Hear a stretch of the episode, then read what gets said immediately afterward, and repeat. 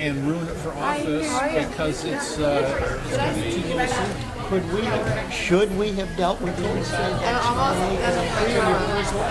But I was reluctant because our purview usually isn't the inside. And that was, that was where I drew the line. I mean, I couldn't, I couldn't cross over. No, and the city doesn't really need it. I thought it was wrong of the historic, uh, Kind of, as did not, I. not to acknowledge that was significant. Oh, absolutely. All right, then, oh my God, the whole parish is here. After. I might forget, so that's what I'm telling you now. I know, that's what my brain is telling me. Now I.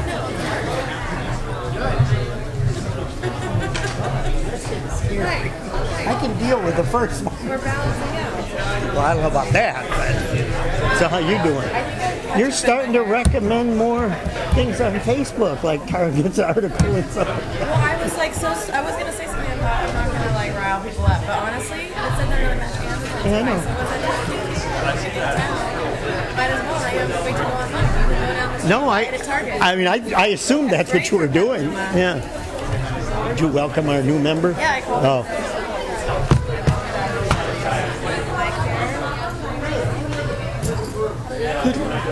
but do you really? I mean, I didn't see any big. I tried to drive into the place. There was one little road you could no for this project. One little road you could drive into was mud, mud holes as deep. I got up to the building and I said, "Yeah, it's a building. I can't see anything. It's a building." okay. Well, greetings, you people. I'm a non-believer. Help. It's okay. In both places. Yes. Hi. Welcome to the um, Petaluma Planning Commission meeting for Tuesday, January 8th. And we'll start with a roll call. Elias, Here. Harries, Present. Johnson, Here. Miller, Here. Pierre, Here. and Wolpert. Here. Um, I just noticed there's no. Abercrombie. Oh. No. And Abercrombie, I apologize. Present. Put it backwards. It's Pig Latin tonight. Yeah. Um, did you? d- We don't have an item for um, swearing in. Do we do? Do we not do that for the new commissioner? It's not. Is it? Uh, We typically don't do that with council member liaisons because they've already been sworn in at Okay. the council meeting. Okay, So well more than a welcome. Welcome to the commission, and I guess that's it for that. So, um, item number two: approval of minutes from our last meeting. Um, looks like everybody but Dennis can vote, or and Kathy. Um, excuse me, Commissioner, Council Member Miller. Sorry about that. Um, okay, so I have a motion to approve those minutes. So moved. Second. Second. Um, all in favor? Aye. Aye. Opposed? Abstain. Okay. Okay, item number three, public comment. This is for um, public comment for items that are not on the agenda tonight. So if there's anybody here that is um, here to speak about something not related to the 360 Church, um, you may fill out a speaker card or make yourself known. Okay, seeing none, we'll close public comment. And moving on to correspondence. No correspondence. Okay, planning manager report. Uh, I just want to welcome Councilmember Miller um, to the Planning Commission. Also, let everybody know that we have a new planner who started this week, Ellen Hill. So feel free to come by and introduce yourself and say hello. She's going to be our new um, counter planner. And that's all I have. Okay, commissioner and liaison reports. We will start with the tree committee. Nothing to report at this time. PBAC. Um, Most recently at our PBAC meeting, we just discussed our infrastructure prioritization. So once again, I'd ask if anybody sees any kind of problems with the roadways that are complicating your biking or pedestrian needs, to please contact the city or me, and I'll pass that on to PBAC. Um, They really like feedback, so that'd be nice. Um, So we've been working on that list where every meeting we kind of prioritize where we'd like to see infrastructure take place next. Um, and they're also in the works um, for a kids gran fondo in our area around May 15th that would involve um, cancer awareness and the PTA. So uh, it's kind of different but together, and so that could be a lot of fun. So look for that. And um, we also got word that possibly the next thing we'll be seeing at PBAC is Riverfront um, with Basin Street, and so I just wanted to give you a heads up that that might be hitting us first, and so, mm, Okay. hey, thank you. Thank you. Um, is there anything update for SMART? Uh, no, I'm still waiting for a response from Scott Dyven. Okay. Still Coordinating the uh, public input. Okay. Okay. And from the council?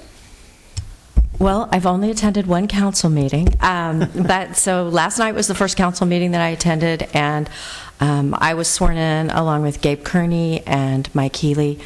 Um, we did council appointments, and I was obviously appointed uh, as the council liaison to the Planning Commission. Um, I will also be doing the Pedestrian uh, Bicycle Advisory Committee. Um, and last night, we passed the anti-smoking ordinance and also approved the garbage franchise extension. And that's it. Okay, great. Thank you. Is there anything else from any of the commissioners? Okay, um, we'll move on to the public hearing. Um, this is for the um, 360 Church located at 879 and 901 Lindbergh Lane at the current North Bay construction site.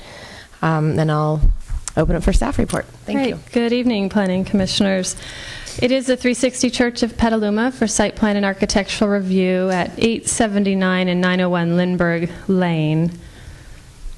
The location is here in red. It's the two parcels. We have Lace House Linens um, just toward the freeway. We're calling that east. And the fairgrounds to the north, along with the Gustafson residential property. And then to the south, um, another residential property. And across Lindbergh, there's um, uses like the uh, dog boarding, and then toward Payran we have Toby's Trucking and what is now Aztrack Construction. It's um, excavation construction, obviously that's happening offsite, and then the former North Bay construction parcel. Tiffany, Yes. could you point out which part is the part that Morgan Financial, is that the gray area on the, by the fairgrounds, or? Um, Morgan Financial. It's the remaining parcel, it's located on Payran, actually. The former North Bay construction parcel Yeah. Okay, so that's the, the parcel labeled former North Bay construction. Oh, okay, I see, thanks. So the 879 Lindbergh contains the 22,000 square foot metal building constructed in 2004 for North Bay construction. And the 109 Lindbergh, which is the one closer to 101, is a gravel lot which was constructed to park North Bay construction equipment. You can see some of their tractors stored there.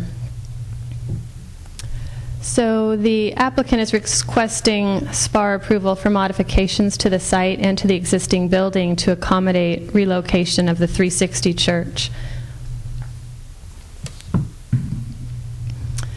The proposed renovation includes creating a sense of entry at the front elevation. So this is the Lindbergh facing elevation, which wasn't designed particularly with a, a frontage appearance. The staircase goes upstairs to upstairs office, and so the design includes this um, red burgundy red addition to add symmetry and it screens that stair that stays and new windows framing that and then the entry to the lower level improvement.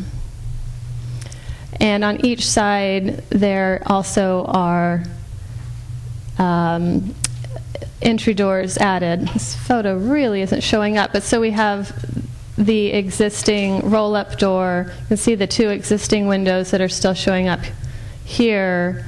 And then basically, this whole area has um, been redesigned into uh, an entry feature. So, those are two of the main renovation, renovations proposed for the building. And then with the site plan, we have the two parking areas. So there's this front one between Lindbergh and the building, which will be paved and is 51 spaces. It also has uh, bioretention swales here to mitigate the runoff from the additional impervious surface. And then the large parking lot here, which is an overflow parking lot, reusing the gravel that was laid down by North Bay Construction. And then here on the south are some um, outdoor and gathering areas. So the zoning is industrial, which allows for clubs, lodges, and private meeting halls as permitted uses, and religious facilities with a conditional use. Religious Land Use and Institutionalized Persons Act says that a lo- local jurisdiction may not impose or implement a land use regulation in a manner that treats religious assembly or institution on less than equal terms with a non religious assembly or institution. So a CUP cannot be required for a religious facility that is similar to a club, lodge, or meeting hall. By processing the project as a permitted use, the city is complying with the federal law. So the project proposes 199 parking spaces at project completion, which satisfies the zoning ordinance requirement for one on-site parking space for every four seats in, the in a religious facility and one space for every 300 square feet of accessory area operated during church service. So the proposed parking accommodates a maximum occupancy of 784 sanctuary seats. So 51 parking spaces in the main asphalt lot to accommodate the gatherings that occurred during the week in the building, with the landscaping and the bioretention swales, and then 148 spaces in the 2.87 acre gravel overflow lot to accommodate parking for large, the church services themselves, and for special events. So the gravel lot um, is permeable and is appropriate for the, the lower use that will occur there in the overflow nature. The spaces there are wider than standard at nine and a half feet wide. The spaces will be marked by both landscaping and an eight foot timber set at the top of each space. And there's a condition to spray to control dust during the dry season. So while the church is growing, uh, they have proposed to phase the project. So the phase one plan proposes construction of the first 144 parking spaces to accommodate up to 156 seats. So it's construction of the total project with the exception of the parking spaces above this orange line. So this is um, Lace House Linens here. So it doesn't, it wouldn't construct just these spaces most to the east. So again, clubs, lodges, and private meeting halls and religious facilities are permitted uses. The adaptability of the existing metal building is maintained. Conversion back to an industrial use would be possible if the church were to move on at some point. The project conforms with the IZO, the zoning ordinance. Parking is provided in compliance with the zoning ordinance. Existing and proposed structures comply with setbacks and height requirements. Any issue with summertime dust would be controlled with a non toxic dust suppressant spray as specified in draft condition 10. Use of the existing gravel lot with improvements is appropriate because the zoning and area is industrial in nature, because the gravel lot has historically been used here, because the general plan encourages use of pervious parking surfaces, and because the lot would be unused much of the week. The project has been reviewed in compliance with CEQA guidelines and is categorically exempt. The outdoor amenities are ancillary to the main church use, and their scheduled use will be prohibited during business hours typical of industrial users. Public comment was published in the Argus Courier and mailed to all property owners and tenants within a 500 foot radius of the site. We did not receive any letters. Staff recommends that the Planning Commission conduct the required public hearing and adopt a resolution approving site plan and architectural review for modifications to the site and existing building located at 879 and 901 Lindbergh Lane to accomplish to accommodate relocation of the 360 Church of Petaluma, subject to the findings and conditions of approval in the staff report. I did want to um, remind you at your places there, there's a short memo with revised language to condition 22. Just uh, further clarification doesn't um, change anything that's happened. We just wanted to be extra tight there with the language. And I'd be glad to answer any questions that you might have of staff, and then I will turn it over to the applicant. Um, Pastor Colton Irving will begin the staff the applicant presentation. Okay, questions for staff? Commissioner Wolpert? Uh, do you happen to know where the nearest bus stop is? Is it convenient to take a bus? It will be at Regency, right? Yeah, or in front, in front of Regency, probably. They'd have to go all through the fairgrounds. I don't. There's the bus at the library. Yeah. Mm-hmm. Yeah. Okay, so I that- think, that's I think kind there's a of bus at the, at, that gets that shopping center where the Lucky's is, and then there's also a bus by the library. Okay, thank Yeah. you. Any other questions for staff? Okay, ready for applicant.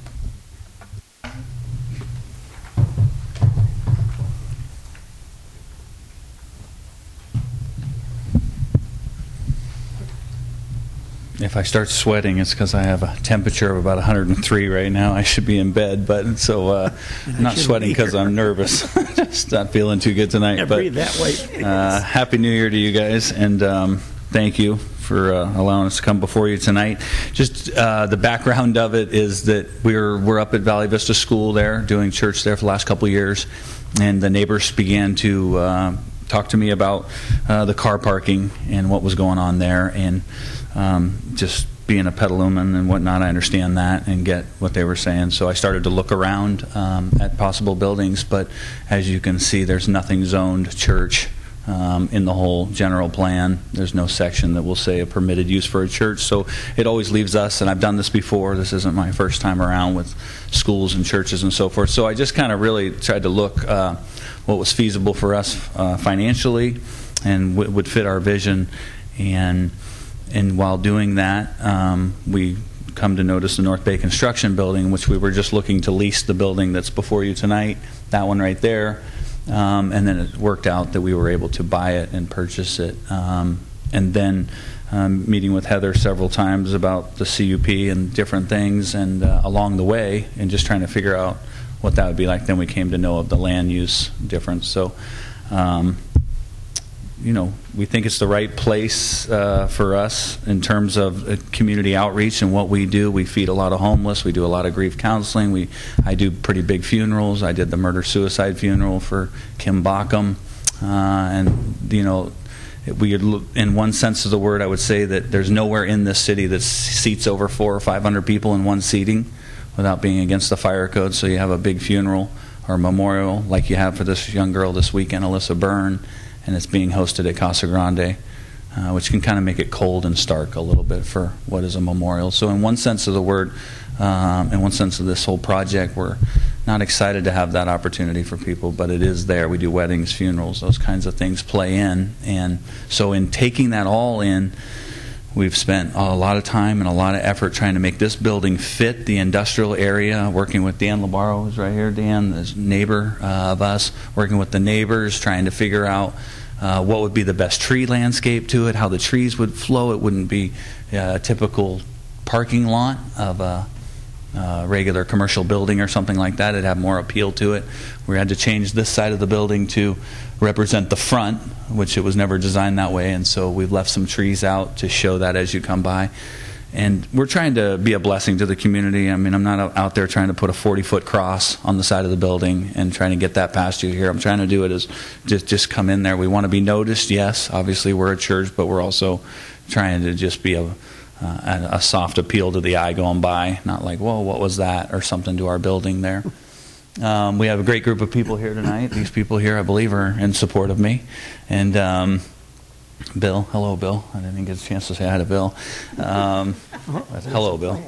Um, but we've worked really hard. I don't want you to think for one second that we have spared one uh, penny to get here before you tonight on consultants and thinking through it and the process. And that design that we put forth, we believe best hides the kids when they do play on Sunday morning where no one's bothered by them. Uh, as well as the way the front, uh, they enter it from the side of the building. Once you pull in the big parking lot, come in through the side. Um, so we put a lot of thought into it, uh, a lot of planning, and um, a lot of late nights and whatnot. And so, um, and tonight I'll just uh, introduce here. We have Steve LaFranchi. He's here to um, discuss with you any part of the civil part of it, uh, as well as Steve Von Raesfeld, who's been our architect, and he's been awesome. And he'll come up and share with you guys, as well as Stephanie McAllister, who's uh, been our landscape architect. So we've met, you know, countless times, and we believe we have a good plan before you, but at the end of the day, this is good for our community. This is a good thing for the city of Petaluma, and uh, I've been here my whole life, and uh, we continue to support and help. We give a lot of money to the things that go on here. Just so you know a little bit about our church, we're very involved in uh, both tragedies that happen in this community, and, as well as uh, just feeding people, homeless, giving to the Boys and Girls Club, helping out. So we're a very community active church, and uh, we're excited to move forward from here tonight. So that's kind of the overview of 360. Good enough? Are there any questions for the applicant regarding the project? Yeah, I have a couple of questions. First of all, Commissioner Johnson? Commendation to you for all you've done, and Mrs. Benson, and you know John Barella, and the whole gang that have pushed this thing along. I think it's amazing. I really do. I'm glad to see Dan here because that was one question I did have since we got this rather mild letter from Jeffrey Ellis saying, mm-hmm. you know, we're interested in the small piece at that end. Yeah. Have you you guys reached an agreement, or who's going to do it, or Well, we've designed it as, as if we have an agreement, so I hope we come to one. So, That's all. Yeah, and Da- yeah, okay? we're very close. We've been. We're going forward. Yeah. Thank you, Dan. Well, there you. Yeah. So, yeah, that's right. We just that design you'll see in the parking lot. It it plans to have that all go through just as planned. So, Thank you, and again, thank you for what you've done. thank you guys. Yeah. Any other questions? Commissioner Elias? Could um, could you speak to when that's going to close? You're, you said you're in contract in the um, report here. On their part of Yeah. that, I would, I mean, I would think over the next two or three months it would happen, um, which we're trying to. You're in escrow now. No, but we're very much discussing the, the terms and whatnot. So There's some confusion here. Are you talking about the um, the release of the portion of the parcel to the well, there was a adjacent reference. property? There was a reference to um, The Lace another House party Linen? being interested in that parcel. Right, okay, And, I- and it's right. said in the s- report that they're in contract. Mm, Well, no, we're not, but we No, they- plan to be. They don't imply that. Yeah. Okay. But And that's regarding- also also why we put um, phase two of the parking lot there, where we say phase two. Phase two is right against where they would pick up that strip of land, Mhm. so it kind of leaves us uh, Mhm. when we come back around to put in phase two after their part is done. So there's planning behind it. Regarding the, um, am I on? Regarding the activities, you mentioned the um, funerals and Mhm. weddings and that kind of thing. Are there any other kinds of events you're planning on doing there? And will there be, uh, will they be outside? And will there be external speakers? No, Any nothing, outside music intended there? no, nothing planned uh, for that. Um, everything's pretty much indoors, and you know, funerals could be a Saturday at twelve o'clock. That's you know, that's kind of the traditional times, Saturday Mhm. afternoon or Friday afternoon, possibly. Um, but no, there's nothing else planned for exterior use at all. Mhm. Okay. Yep. Thank you. Any other questions? Commissioner Harris? From reading, it appears that the um, the lands of the Gustafs Gustafson. Yeah, I know. They, they, I've seen that they they seem to be on board, and that's fine. I was wanted to know a little more about the Chicano family, the lands, Yeah. of, or have you had discussions with them? Are they aware of what you hope to grow to? And I just, uh, I there's a family renting that facility now in the front, so the owner doesn't live there. Uh, John Barella gave me her phone number. I called her five months ago, and um, I guess she grew up in that house, and she owns it. She lives in Roanoke Park now, and she said that um, one day if they decided to sell it, they would talk to us or John, I guess John always had right of first refusal on it. So it kind of just, she's asking me if we ever were interested. She'd keep my number and she'd just call. So they're all fine. I mean, I guess her as an owner, she was excited about it. I don't, not sure about the tenant. yeah. um, and then Connie, just to speak to that, we've worked with him, Gustafson property in the back. Um, that easement runs right through the center, and we've worked it out to move him over um, and work that so he can get to his property another way. So. Um, And then my other question is in terms of um, uh, services. Um, I don't recall off the top of my head what the hours are, but I, it was something like 10 to 6 on Sundays. All, there could be all day events. Was that correct? Yeah, I think it's just. Um, And are people coming and going during that No. time frame, or No, not really. I wouldn't. Just there would be like a ten o'clock service, and then they'd come back that night at five for a five o'clock service if they did, even if we if we were that big. But and then your special events are generally the same. It would be you, they'd come, have the event, and then people would depart. yes, yeah, exactly. Yeah, no, I don't suspect any coming and going or in and out of there and all that. So Thank you. you're welcome. Any other, oh, Commissioner Wolpert? Yes. Bill. Colton, Colton reminds me that I probably need to disclose that he and I have worked together. Yes, we have. Um, it was uh, a couple years ago. I was involved with um, LabCon, of Yeah. which um, Exactly. rents space to Harvest Christian School. So uh, most of my work was with LabCon, but there was some work specific to Harvest Christian School that I contracted directly with That's right. with them for, and I think everything turned out pretty well. Very well. Very well.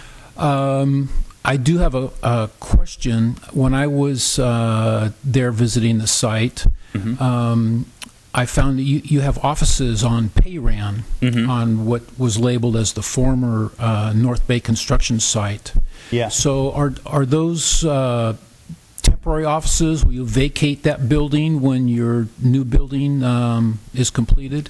Yeah, those two, two or three staff members that you saw in there will move to the other end and work out of the church side of the building. Um, and then we haven't exactly. That's been like the last thing our, on our mind. I'm using a temporary office myself personally in there uh, right now just to figure out where we're headed with that front building. Um, not exactly sure what the front building will become on the front. We haven't. Okay, so you have a long-term lease on it now? Yeah, Or, exactly. Okay. So we're just kind of seeing. Uh, we know they're. Um, we have a. Um, believe we're going to grow, and there's some support services that go with churches that would fall under a permitted use in that section. So um, there's a chance that then we would operate the offices, the support services to the industrial use in that Okay. area. So. So then conceivably, it could be uh, a campus-like setting that would take up three parcels. Um, yeah, I mean, it could be. It's- Okay. Yeah, I'm hoping to keep it more separated than that. It's a little crazy in there right now. All right. Everyone's just going from one end to the other. so we're hoping the trees uh, separate the properties, and that way, if things didn't, you know, however, we could kind of separate from the other property altogether if we had to. Okay, thank Yeah. you. Yeah. Are you referring to the one labeled former North Bay construction that faces Payran? Yes. Okay. Yeah, exactly. And you're currently occupying that long building? The, Well, that's right on the face of Payran? Or, 360 has a 12-year lease on the whole front on 431 okay. we have the right to choose what we want to basically do with it, but we're not looking to make it the 360 corporate center or Okay. whatever. We're trying to figure out within the code what the uses are, what's a permitted use, what's not, what we can do. Um, and so uh, if people get really confused, because obviously you guys probably read the article in the Argus Courier, it says we basically have nine acres, I'm doing a preschool and this school and that, and you know, and it wasn't all true for the record. The whole article, I don't believe everything they say about you, so I don't believe everything they said about me. No, but they, um, I know. So I never said bravado, you know, those kinds of things. anyway, um, no, so we're, we- it's just really, yeah, we have the lease, o- we have the master lease over, but I would say that's more exciting and a good thing because we're a church. I've got little kids around. I can't, you know, it's nicer to not be completely squeezed in by a bunch of industrial uses, really. So we kind of secured that up more for safety than anything else, so. Okay. Any other? Commissioner Elias? Yeah, I wanted to ask again, um, you mentioned uh, um, homeless, helping the homeless in Yep. your, in your facilities. Sure. Are there- Is there going to be um, residences? No. No, I'm just talking about feeding them Thanksgiving Day, that So kind of thing. that kind of, you know, once a year thing? Yeah.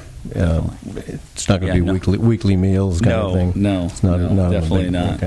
And you have a And- kitchen in there? Is there a kitchen in there now? No, there, we did, got to big into code issues. We just have a sink. It's a basic thing. There's no oven. There's no big uh, thing on the building plan on that side of it because of all the permit requirements that you jump into. I see. So, but no, we're, um, you know, we we take like for now. If you were at our church, you know, two months ago, you'd see 80 turkeys sitting out in the back. We'd load them into trucks and then we bring them to, you know. COTS or wherever, Mary Isaak Center, and that's the kind of stuff I'm, I'm more so talking about um, in that sense. Yeah. Thank you. Definitely not housing any of them. No. Anything else before we have our public hearing? Okay, thank you. Okay, thank All right, at this point, we'll open it up for, um, well, I guess if there's questions, Yeah. Did you guys have s- questions for um, architect Steve Von Raesfeld or or um, Mr. LaFranchi or Stephanie? No. I do. Okay, let's, Maybe sorry, yeah, after, let's, after public comment. yeah, I'm, I'm going to consider that part of applica- applicants actually and have those Okay. questions now. So Commissioner Abercrombie? Um, my only concern was I didn't see anything for any kind of signage really on the building, so I just wanted to know if there was any kind of plan in the works for that. Yeah, so we, um, we haven't really figured that out. If anything, it would be something on, maybe up there in that center of that point going up. It would just be an illuminated sign there, and then just the traditional signs that are on the um, street as you go down, you know, the ones sideways that say what's in each building. So, uh, and then I think there was one over the doorway, wasn't there? Um, I think on the sideways over the doorways, I think it does say 360 Church of Petaluma above the door. Um, if you look back at it. Okay, thank you. I Yeah. appreciate it. I Yeah. live just a few blocks away on Vallejo, and I was excited to hear about some diverse uses there Yeah, no. with minimal impact. So thank All you. right, yeah, no problem. Any questions for the architect or civil engineer or landscape architect? Yes, I have some questions. for Okay, Mhm. Commissioner Wolpert for Mr. Le, oh no, I, Steve, come on down. not LaFranchi. Oh, I thought you said the architect. I know, that's Steve. Um, You want me to just answer questions or talk very briefly to the design? I'll, I'll do whatever the commission wishes. I'd- I'd like to hear, excuse me, Yeah. I'd li- I'd like to hear a brief uh, presentation on what your thoughts are. Okay. Um, My name is Steve Von Raesfeld with Viari Architects, the project architects. And um, when we were originally, I'll just very briefly address, because I think Tiffany covered most of it pretty well in the staff report, but when we were originally approached by Pilgrim 360 Church about this project, I thought, well, what can there be? It's already a building and a developed site. I mean, what are the design challenges? And then after kind of getting into the details and meeting with staff, we essentially um, identified four site, site or design challenges, if you want to call them. First was how do you, um, how does one adaptively convert or reuse a heavy metal equipment maintenance building that was more for making tractors happy than people happy, um, and turn it into a working church? Secondly, how do you take a building that, if any of you are familiar with North Bay's operations, was essentially in their backyard. It was the back building used for maintaining. You know, everybody entered North Bay off of Payran, even though they had a secondary entrance off of Lindbergh. So, how do you take a building that was a secondary maintenance function in the back of a operation and turn it into a a church that fronts on Lindbergh Lane? The third challenge was kind of a follow up on the second, which was is, once you do that, how do you create a new front that not only rationalizes an existing building's architecture, but how the site is utilized um, as a church, not as an equipment maintenance building. And finally, we kind of debated in our office what, what is the appropriate identity or aesthetic for this building in the context for what it is. And so, identifying those four challenges, um, I was quite surprised. I thought the programmatic requirements internal to the building would be quite a challenge, but it actually laid out pretty well when we met with the church people and how it all works. And um, actually, Tiffany, could you go to the floor plan? Uh, I think it's A 2.0. Yeah, that's that's the one. Essentially, as you can see, if you're familiar with the site, if you've been by there, um, well, this is actually the yeah, this is it. Um, the back half of the building was for large, heavy equipment, large bays. I mean, I'm talking large equipment like D9s and excavators. So we just opened up. They had some maintenance lube, lube stuff and stuff. We basically turned that into the the sanctuary, and it actually worked out to have a pretty good nexus with the parking available and the size of the congregations they were visualizing. We took the two main doors that did align themselves and created a, a lobby or an entry hall that separated the business support functions from on which would be on the right in this drawing from the congregation meeting hall on the left created a lobby and then put all those kind of things like you know the the the food coffee donut kind of area, the the um, ministries for the youth, and the bathrooms. And there's some there's a little bit of room on the second floor that was converted to offices and other functions. So. Like I originally started when I was meeting with Colton, I said, you know, I, I don't know how this is going to work. I mean, yeah, I know what a church looks like, and, and I know what a tractor equipment building looks like, but I was, it actually worked out very well.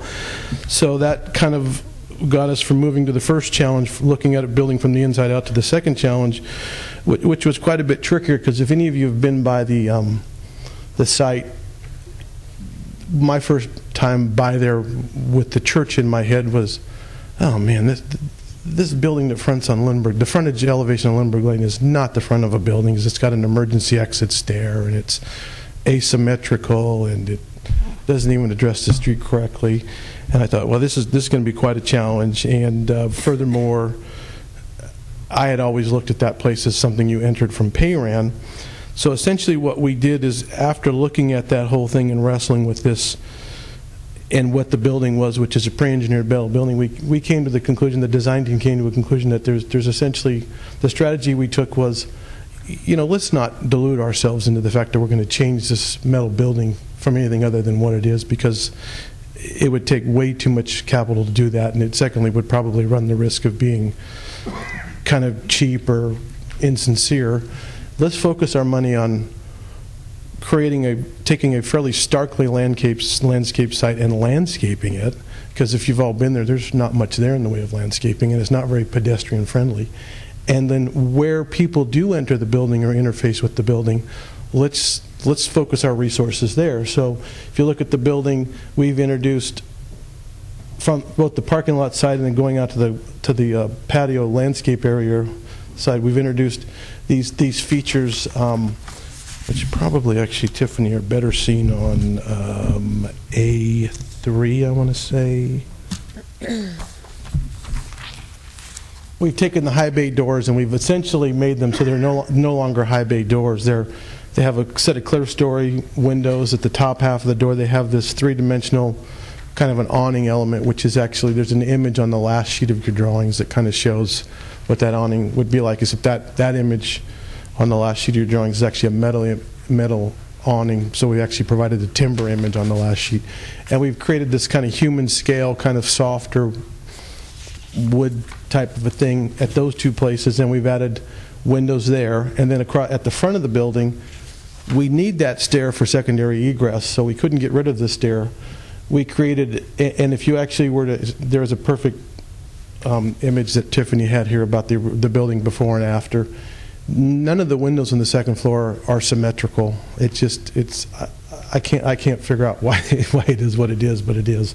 So we said, well, let's take the windows, let's introduce an element in the front that is symmetrical and kind of respectful of the, of the ridge of the building, and then let's introduce two new windows outboard of that. We'll screen the stairs if you've been to the site, under the stairs is a large gas meter which isn't going anywhere, and there's some equipment that we needed to screen. So we created this this screen-like element which is relates to the building, but it's not the building. We're not trying to just say this is an add-on. So it's a different kind of an element. It's, it's a painted lattice wood structure that has a contrast element.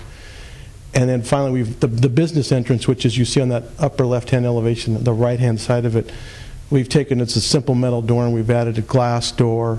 And essentially the the way you would come there Monday through Friday because that's the that's the paved parking lot area and created a pretty nice trellis structure that kind of wraps around the corner. You can see it both in the upper left elevation and if the bottom elevation number 4 you can see that trellis with the posts and everything wraps around the corner and then the, the balance of our focus, and I'll have Stephanie speak to this, was let's create pedestrian spaces. Let's make it nice to walk to this building from the parking lot. Let's make it nice to walk to this building from the sidewalk. And let's, let's put some landscaping on this site because it's pretty stark.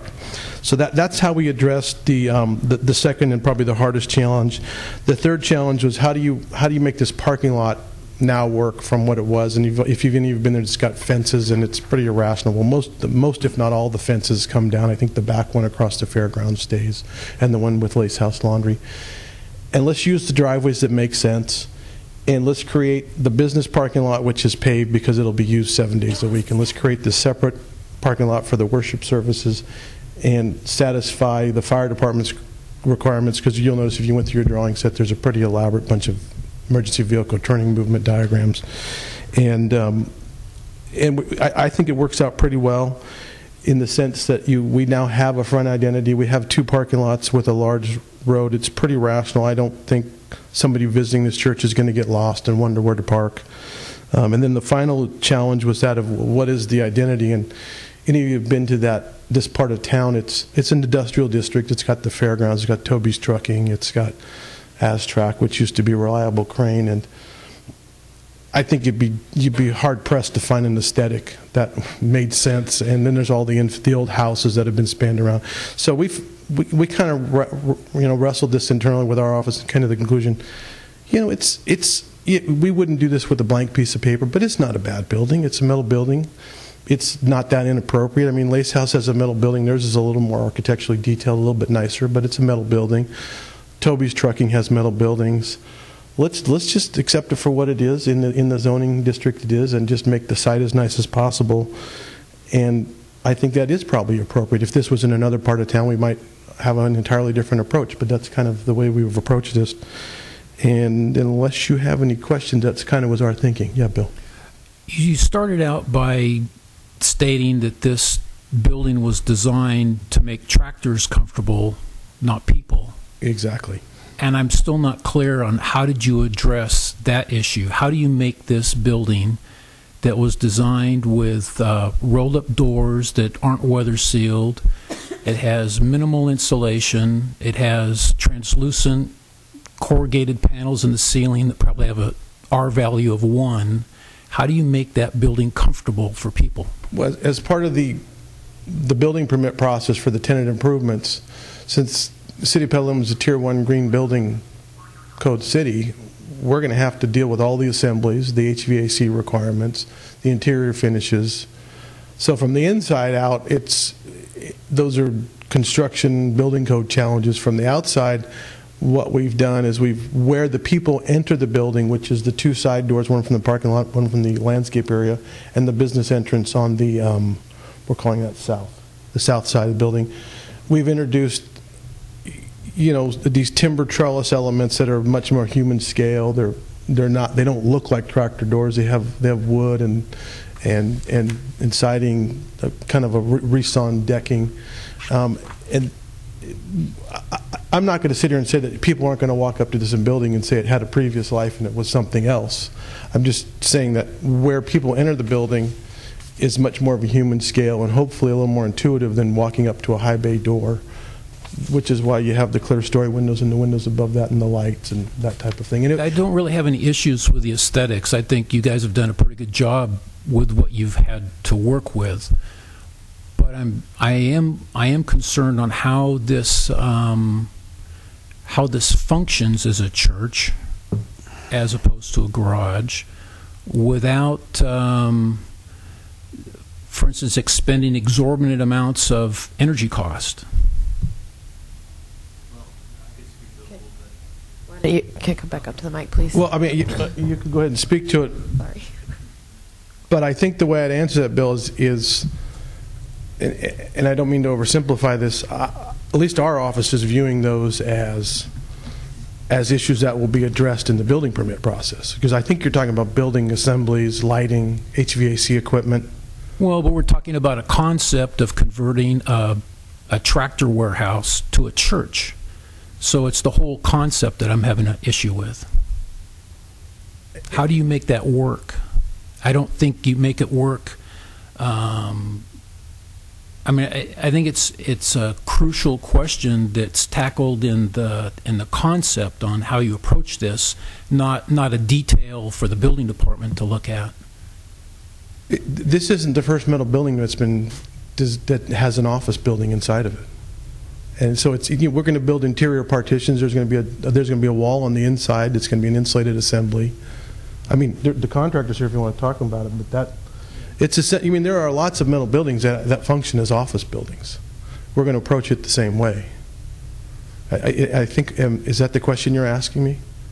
Right, but a lot of the uh, offices wouldn't have roll-up doors into them. For instance, they're they're isolated within the building, or they have sealed man doors. Um, Many of the roll-up doors are going to be blanked off on the inside. Except the- for, except for one or two of them, I think they're, you're going to use for, for one of them. Yeah, I mean. Are you adding a di- We- we- We actually looked at taking these doors and blanking them out and putting siding back on there, but you wound up with a large blank wall. At least it's an articulation. And that would could- be more of a cosmetic thing. I mean, how how how does that make it more comfortable for people? Being, Well, if, if you have an overhead coiling door on the outside and you build another wall inside of it, that's an insulated assembly, the door is no longer the door. so that are you building uh, new walls on the inside of the In- exterior walls, In a great many of the locations, yes, that's the plan. creating a complete interior envelope within the shell of the building? In certain areas, we'll sheetrock the inside of the girts, ins- insulate the assembly from the metal panel, and sheetrock the inside of the girt. In certain areas, because you have the tapered vents and the steel frames, we have to build essentially a parallel partition on the inside of the building. Okay. That's, that's the strategy. I mean, do you want to add to that? Yeah, I mean, um, I mean, the big part of our budget is trying to work that inside. So PG&E just came out and just did a huge rebate, took down all the old light fixtures. I don't know if you saw that. There's all new energy efficient lights, so the, all the lights are done. Um, we just finished that. We took, we just took down a bunch of cranes and a bunch of stuff, and so the plan is to sheetrock it 23 feet high all the way around the entire room. If we have enough money, we would change those skylights uh, out to real energy efficient skylights, and then hardwood floor, uh, this new floor that Cal Berkeley just put in. Um, it's one of our uh, fundraisers to uh, get the money, but it's a six. It's, when it's all said and done, it's a seventy-five thousand dollar hardwood floor um, that can be removed and put back. It's it's it's the most high tech floor, pretty much available right now today, and that's what we're putting in. Putting in. Is that going right over the slab? Yeah, right over slab. I'm meeting the guy tomorrow to float where Barella John had the the um, steel tracks in there, so we have to float that and. Um, and then um, putting in, you know, a hundred thousand dollar sound system, you know, so and the lighting on the walls will change that. So it, it it's been challenging. I've spent many nights there for the last three months just trying to figure that out. So we we feel like we've got something. We'll change that feel to much more uh, with the hardwood floor, the nice clean walls that go past, and so forth. That it'll feel much more um, like a church, I guess, as much as we can, you know. Mhm. Uh, there's some budget issues there, you know. We, we don't have an unlimited amount of money by any means, but you know, if I had my way, it would be every skylight would go out, you know, and a brand new one would go in, you know. So into a real. So it's challenging, yes, but um, the building's built well, strong, and whatnot, and you know, it's steel, huge, uh, steel girders and whatnot to tie to. So um, one way that I believe. I can't tell you how many people told me, let's just open it like it is. Let's just open it like it is. Let's just leave it like it is. But I'm like you. I'm like, it's, I don't want anybody come in here and feel like they're in a warehouse, industrial. So uh, one of the major portions of our money is going to that basketball floor and the walls around it and making it feel really nice. So Well, you have to realize that, that when you heat that place with a 25 foot ceiling or whatever it is in there to, Yeah. to the roof, Mhm. that's where your heat's going to go. No, I know. I've already addressed that too. I, you know, that's another hundred thousand dollars we have to spend. Um, we have the units planned there. We're just getting all the calcs now from a guy from Hayward. Um, and so basically, they're going to run the pipe halfway up the wall. There's a little the silver air conditioning pipe, which you see in most buildings, going to run along the bottom, and then come across the backside. So try to keep it low enough to push the heat down enough to keep people warm, but yet not completely go out the roof. You know, so um, yeah. Okay. No, yeah, definitely. I, I think I now understand your question. I'm sorry.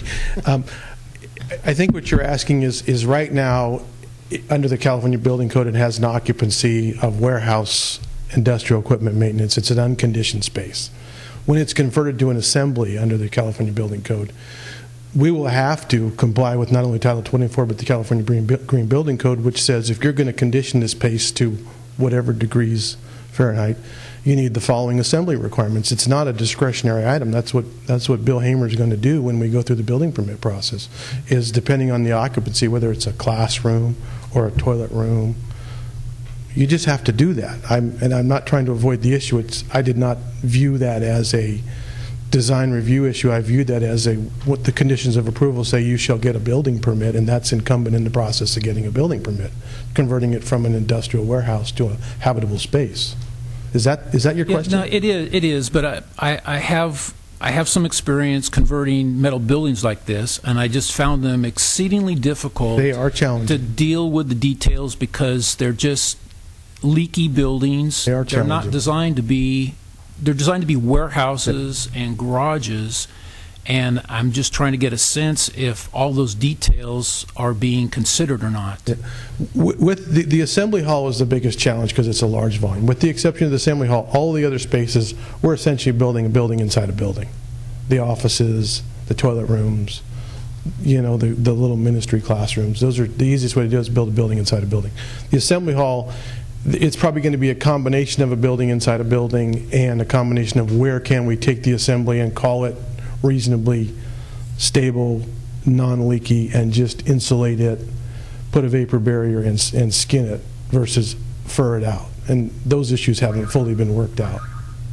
But- And it, and it sounds like the, you're running the, the walls up and adding insulation there, but the, the roof. Well, they're going to have to do something on the roof because the roof right now is a metal building with an R one and a half. Yeah. And that, that's not going to meet the California Energy Code. There's no way. So what the solution is, I don't know yet, but there's going to be a solution. Okay. Yeah. Does that, does that answer the question? Any other questions? No question of staff. Uh, Okay. So based on this questioning about the- how to convert this building, this metal building, from a garage to a, a facility that is comfortable for people to go into and, and worship, if those, if those aspects of the conversion aren't before us tonight, I'm wondering, are we going to see that at some future date? Or should all of these details have been de- de- determined and presented tonight? Uh, Well, this is a site site plan and architectural review where we're looking at the exterior of the building. So the the modifications, as I understand them, and as I think I've heard them described, are happening on the inside. They have provided for um, large areas that are screened to accommodate additional um, HVAC kinds of equipment. Well, I remember in Spark hearings in the past, we've had interior um, elements also put forth before us for consideration. And the most recent one was the um, furniture store What's that? on the corner of um, Kentucky. The the mattress store. building. Uh-huh. hmm So we're not seeing any of that here tonight, and I'm just wondering if this, if we're seeing this prematurely, if, if not everything is in place that needs to be in place for uh, for It's us in to. place at the planning level. This is, this is a, um, a planning level application. So those further details are for the building permit, which is the next step. And, Madam Chair, if I may, we also um, are putting somewhat faith that the applicant has done enough of their due diligence that nothing they're going to be doing on the inside, that they've planned the outside changes to work with what will happen inside. Mm-hmm. So it could come back before you, let's say if they went to do the inside and they couldn't do it without changing the way the outside looks, then it might come back before you. But through the process they've been going through, the due diligence they've done, we're at a point where things should not be changing on the exterior as they drill down.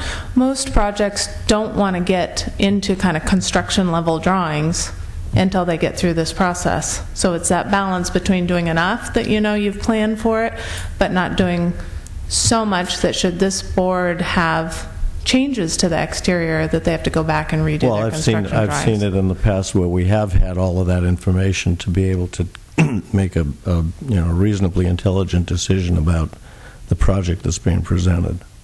And I'm comfortable with that. I see that there's a lot of work that's gone into this up to this point, but we know that there are other pieces that are not part of what we're seeing. This Mhm. puzzle isn't complete right now.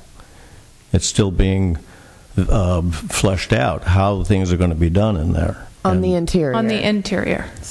Right. Right. Yeah, so- And so the purview of site plan and architectural review is on the exterior. Usually you get floor plans and stuff so you can understand how things are changing on the inside. But it is not a requirement. Well, the energy conservation aspects of it would not be part of this presentation then. Not necessarily. They will be required to meet all building code standards when they submit their construction level drawings. Thank you. Are there any other questions? I have a question for a landscape architect, and I don't know if um, if you had also a presentation or some um, points you wanted to make, but we'd be open to hearing those before my question, if you'd like. Okay. Well, I'm Stephanie McAllister, and I'm the landscape architect on the project. And I'll just give you a quick overview of how we approached the site landscape. Um, and it is a really pretty simple plan. Um, really, as, as Steve Van Raesfeld was describing, um, we're really looking at the, at the landscape as being sort of a, uh, well, in some sense, a scrim to the building facades and to soften uh, the building environment and bring down the scale of the building um, a bit to the to the human scale. Um, you'll notice that the plant palette's pretty simple, and the idea is to have a really straightforward approach, and that you you make the impact with really simple, basic moves. Um, when we come inside the come into the entry, we used um, one tree to kind of make the entry as well as come in front of the building and provide that sort of screening to the to the wall, the high wall of that building. Um, because of the high the high uh, tension wires there, we had to use a small tree that would stay beneath those those wires. So um, we're using African sumac there, which is an evergreen tree. Um, and then using the um, crepe myrtle really to, to pull out the entry at the the main sanctuary entry on the I guess are we calling that the the east side of the building now um, and then using a larger canopy tree in a grid pattern throughout the throughout the part the larger parking area um, at the south south side of the building um, it's a smaller parking area. Um, again, because we're we need to use that African sumac or a smaller scale tree at the entry, use that same tree throughout that parking area. Um, and then the oh. Okay. Where is it? Where's the little really? Oh okay. Thanks. Okay, so so that's the the trees. These little strips here are all, and here at the front of the building are all for the uh, stormwater treatment. Uh, using um, sort of a to sort of offset the symmetry of the entry that Steve was describing. There's a grove of trees here that's sort of completing this side of the building and and um, kind of screening that secondary, the end of that secondary uh, stair, and really throw the emphasis more to this entry here, which is the the weekday entry And as I understand it, it's also the entry on Sunday for the, for the kids. So, so that this area here would be, could function as a drop-off, that you could drop your, your kids here, let's say you're late, drop the kids here and then go park. And, and then, you know, the adult congregants would come in, in here. So that little secondary entry was sort of um, designed, you know, with a little bit of emphasis there in the paving, using the circle. I mean, I think I, we were trying to hearken really to the idea of 360 um, there. And it could function as a little bit of a breakout space for the kids as well. Um, excuse me. On the south side of the building here, um, no, I guess we're calling that now West. the west side of the building. um, that, again, simple spaces designed mainly for kids to recreate. A, a lawn back here that could be used for running around or small games. Um, a bas- half basketball half court. Um, we're thinking of potentially putting a small tot lot kind of structure there for the preschool kids. And then this area that's kind of residual over here, um, perhaps a future picnic area there would be developed. Um, and then these are evergreen trees. Um, Grevillea robusta, which is uh, common name is silk oak, um, used to really screen and separate this property from the from the property um, that, that we were discussing earlier here. That same tree is used throughout this end of the parking lot for the same reason to really provide sort of an evergreen screen uh, between this property and the adjacent uses. So I think that's a quick overview. Commissioner Wolpert? Uh, The six trees on the west side closest to the building, I, I didn't recognize the name on those. That the- These? Uh, the- on the west side. On the bottom. Of the lawn, Cel- Celtis sinensis, that's the hackberry. It's a relative of the elm that has not ever been susceptible to um, Dutch elm disease, so it's been used a lot in the last couple decades when elms, before we started developing a more resistant elm. So they're a deciduous tree They are that gets deciduous quite trees. tall? It gets quite tall. Okay. Um, About 40 feet. Okay. You can see examples of them if you'd like on um, Kentucky Street outside the he- uh, Hotel Petaluma.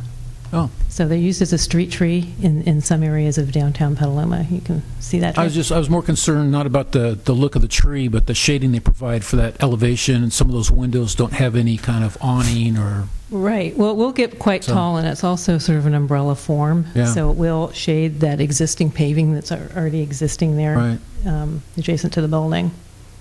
okay. Thanks. Commissioner Lice?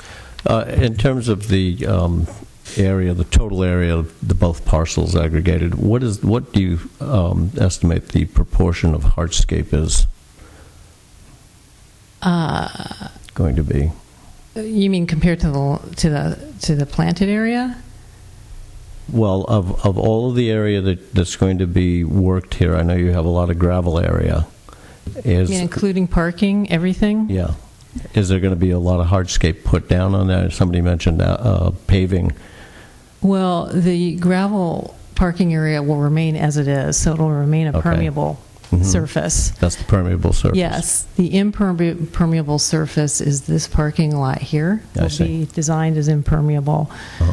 A lot of this this paving here, it it is existing already. It's, It is existing paving.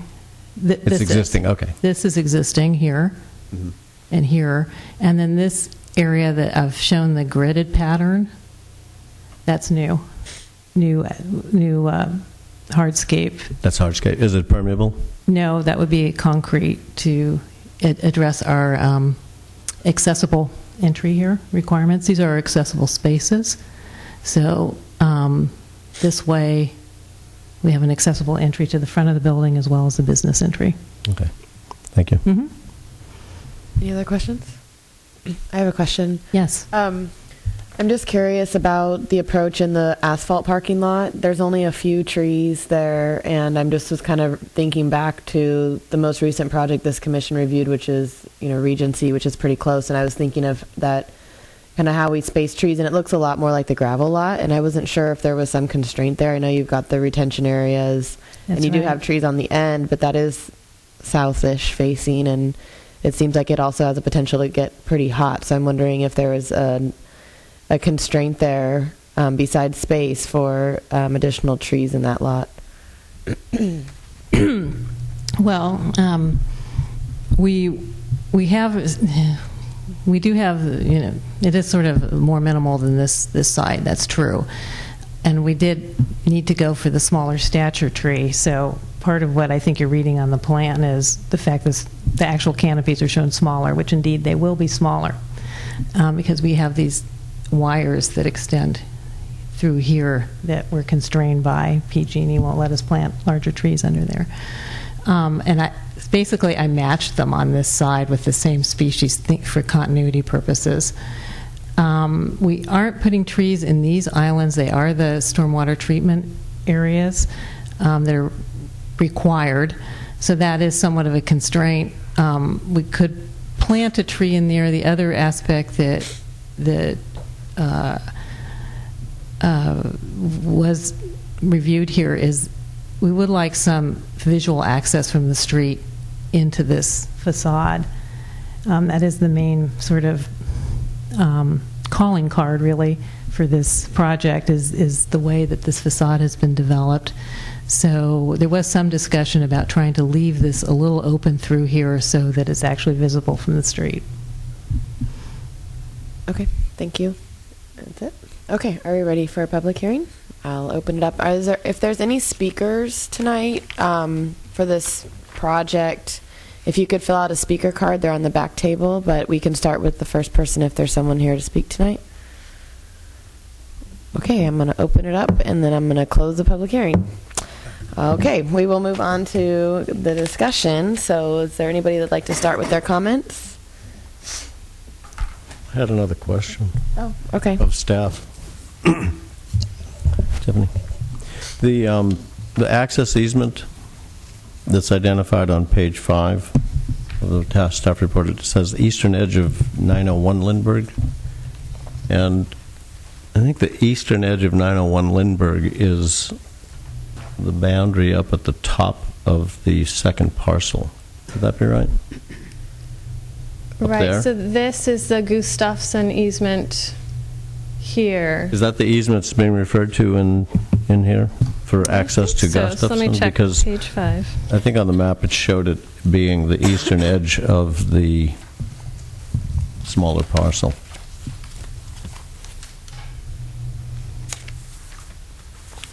Uh, Which part of page five are you, at the top there? The first paragraph about the Gustafson access? Yeah, I'm, I'm looking on C1, and it identifies uh, an existing easement E1 Okay. in the designations as the private right-of-way for 212. Um, Right, right that's the, so on this sheet that you were looking at, that I've now flipped away from, that's the existing Gustafson easement that is, as you were talking about, right here, next Mhm. to the building. That goes to the Gustafson property? Right, so he wanted to be separated out, um, isolated, if you will, out of the church operations, as I understand it, and so this is the, um, back here is where the, his easement is being moved to, so that he can have independent access. Okay, let let me, let me, because I'm not sure we're clear on, we might be saying the same thing but different ways. So what I'm saying is, the way this reads is, an existing access easement runs along the eastern edge of 901 Lindbergh Lane, providing the only access from Lindbergh Lane to the Gustafson residential property behind 879 Lindbergh. So that easement, as I read it on the, on the um, page C1 is the one between the two properties. Is that Yes, correct? the existing one is between the two And that addresses. boundary, that, that easement referring to the eastern edge of 901 would then be in conflict because that eastern edge is, that actually is the western edge of 901 and the eastern edge of 879. Uh, I think Am I on this correct? first line, it should say 879 rather than 901. Or, or it could say Okay. western, yes. Okay, just- just So the wanted to make easement sure- was in the middle and is now going to the eastern edge. Okay. So the eastern edge of 879 Lindbergh is the existing easement, and it's going to be going to the eastern edge of 901. Mhm. Right. Okay. Thank you. Any other questions before we begin our discussion? Uh, Do you know if, do you know if the, ex- all the gravel that's been put on this parcel was, was done with permitted for grading? I just want to make one. Yeah, yeah. Steve Lafranchi, I just want to make one clarification. The, the relocated easement is along through here. This is, this portion, this is the eastern, the existing eastern edge right now, but this is that portion of property that is uh, going to be the adjustment with Lace House Linen. This will be the edge, once that takes place. This is where the proposed easement is going to go. Okay.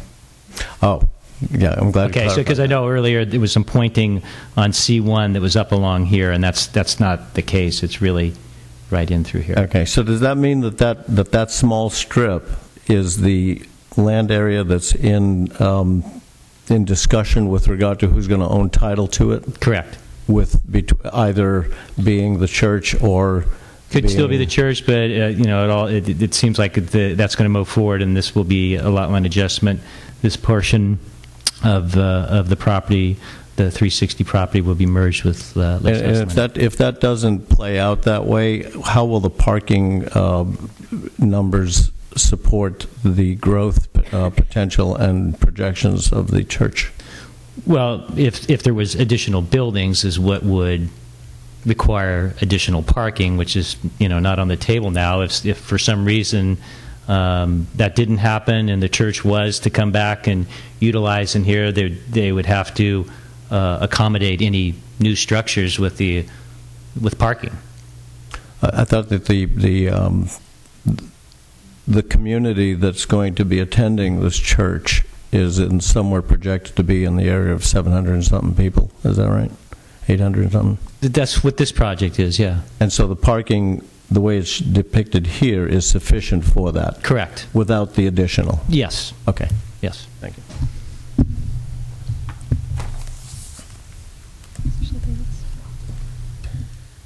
Okay, I think we're ready for some comments. So, let's start at the end. well, we don't have to. That's okay. Okay.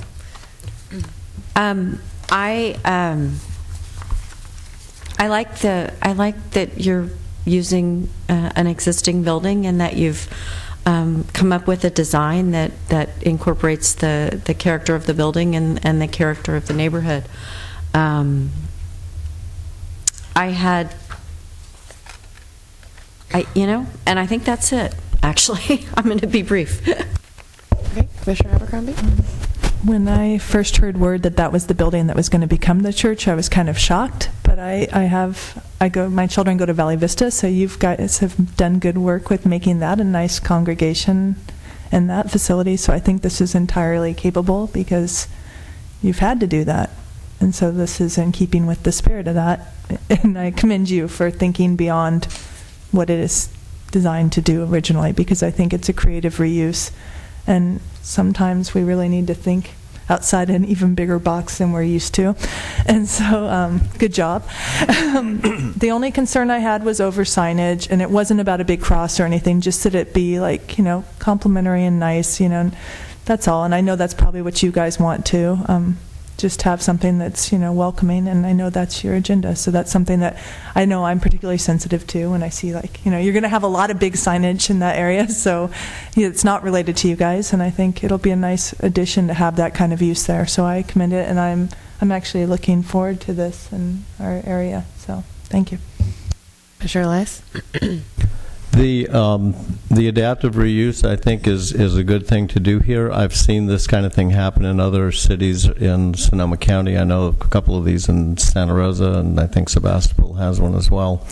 Um, so I'm I'm good with that, and I think I think a lot of effort's been put into how to make this property and the adjacent property work for it. I think what the what the church will be doing for the community will be beneficial. I think you're putting forward with um, with good efforts and sincerity. I like I like how the building looks in the drawings. Um, I would have liked to have seen more detail about what's going to happen in the interior. Uh, that's your business. It'll be taken up by the build, building department, and you'll have to, you know, deal with it there. Maybe we'll see that. I don't know, but I'm sure it'll be done correctly, and I'm sure the building will be made comfortable for uh, for the people who are going to be attending there. I think the events that you're planning to have at this are are, are all the kinds of events that every community needs, and I, I support the uh, the project as it's. Um, being presented. Commissioner Harris?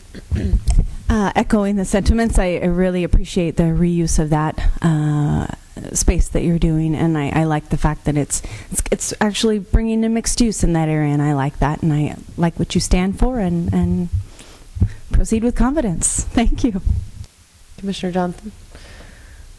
Wow.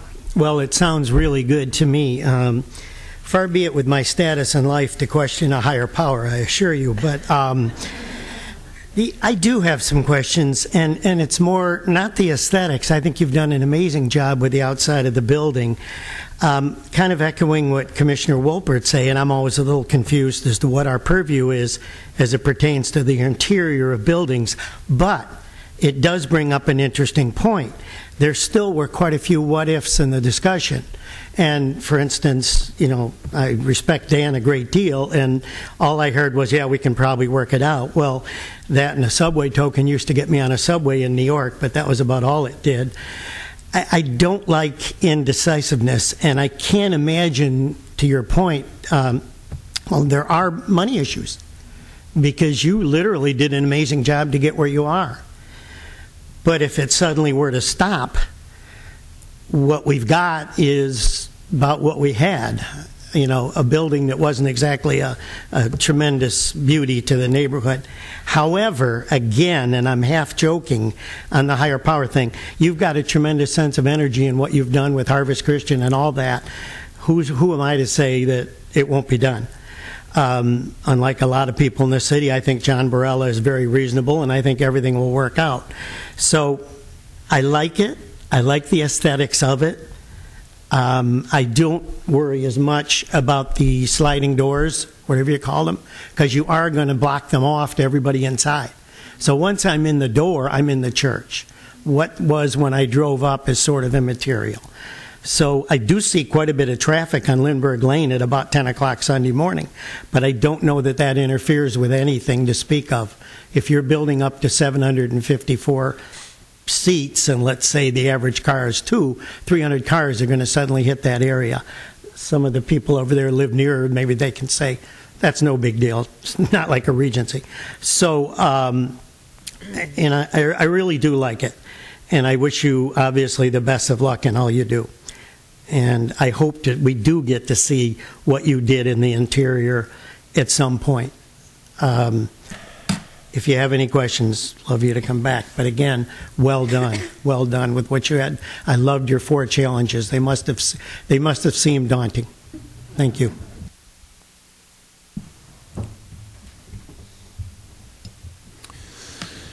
Well, I think that a lot of um, good effort has been put into this project. I, I'm I'm pleased the way the landscaping and the site planning and and the um,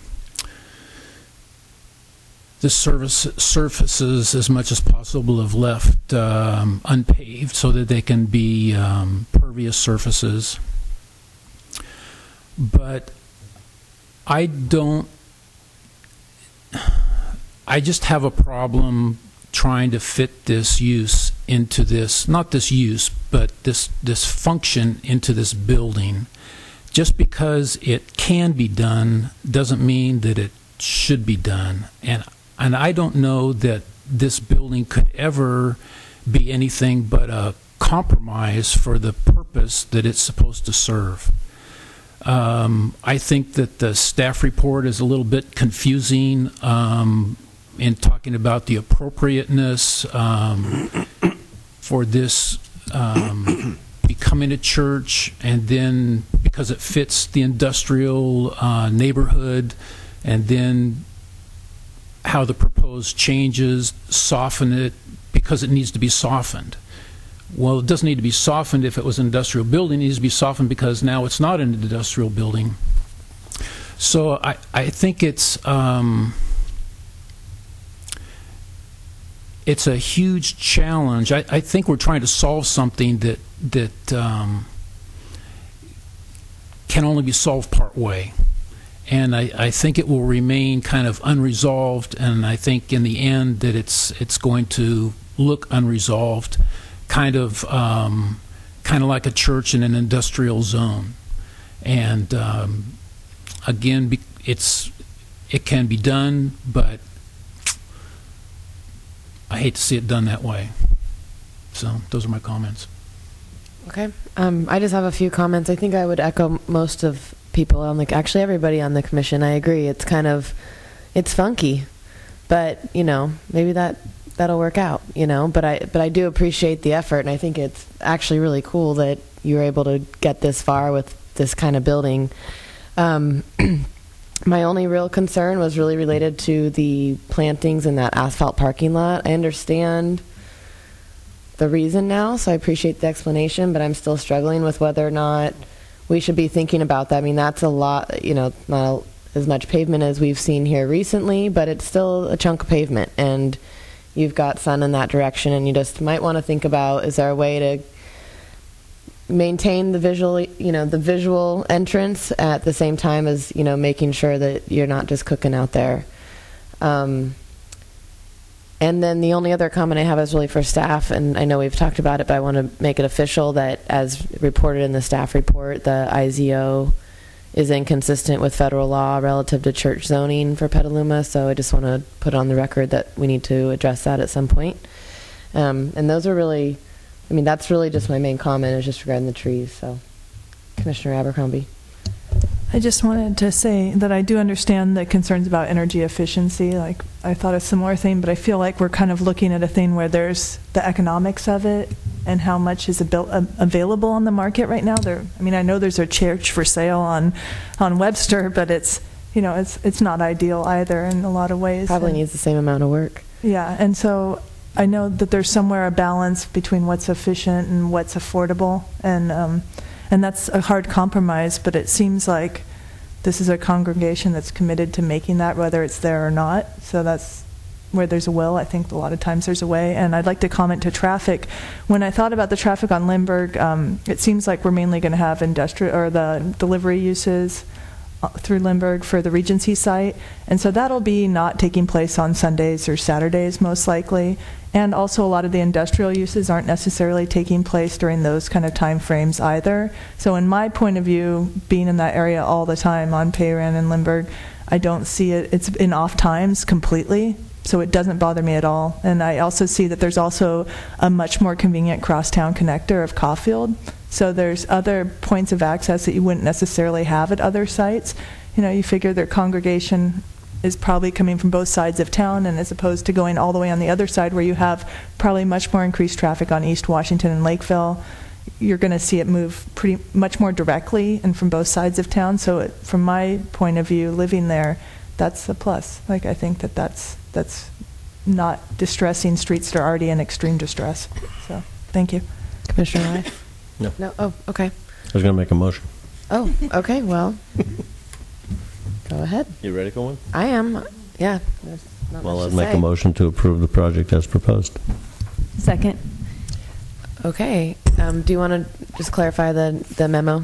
Okay. With you mean? Can you want to rephrase it with make acknowledging this uh, modification to condition 22? And can you cite that again, please?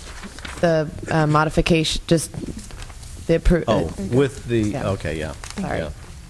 So that motion um, includes the recommended replacing of um, item 22 of the Public Works condition number 22 to restate it as it's proposed on the um, January 8th memorandum from the planning, to the planning commission from uh, staff.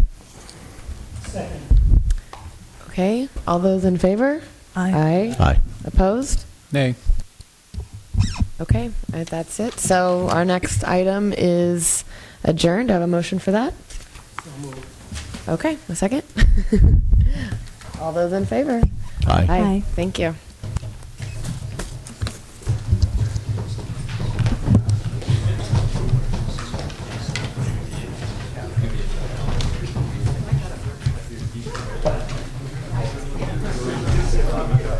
Yeah.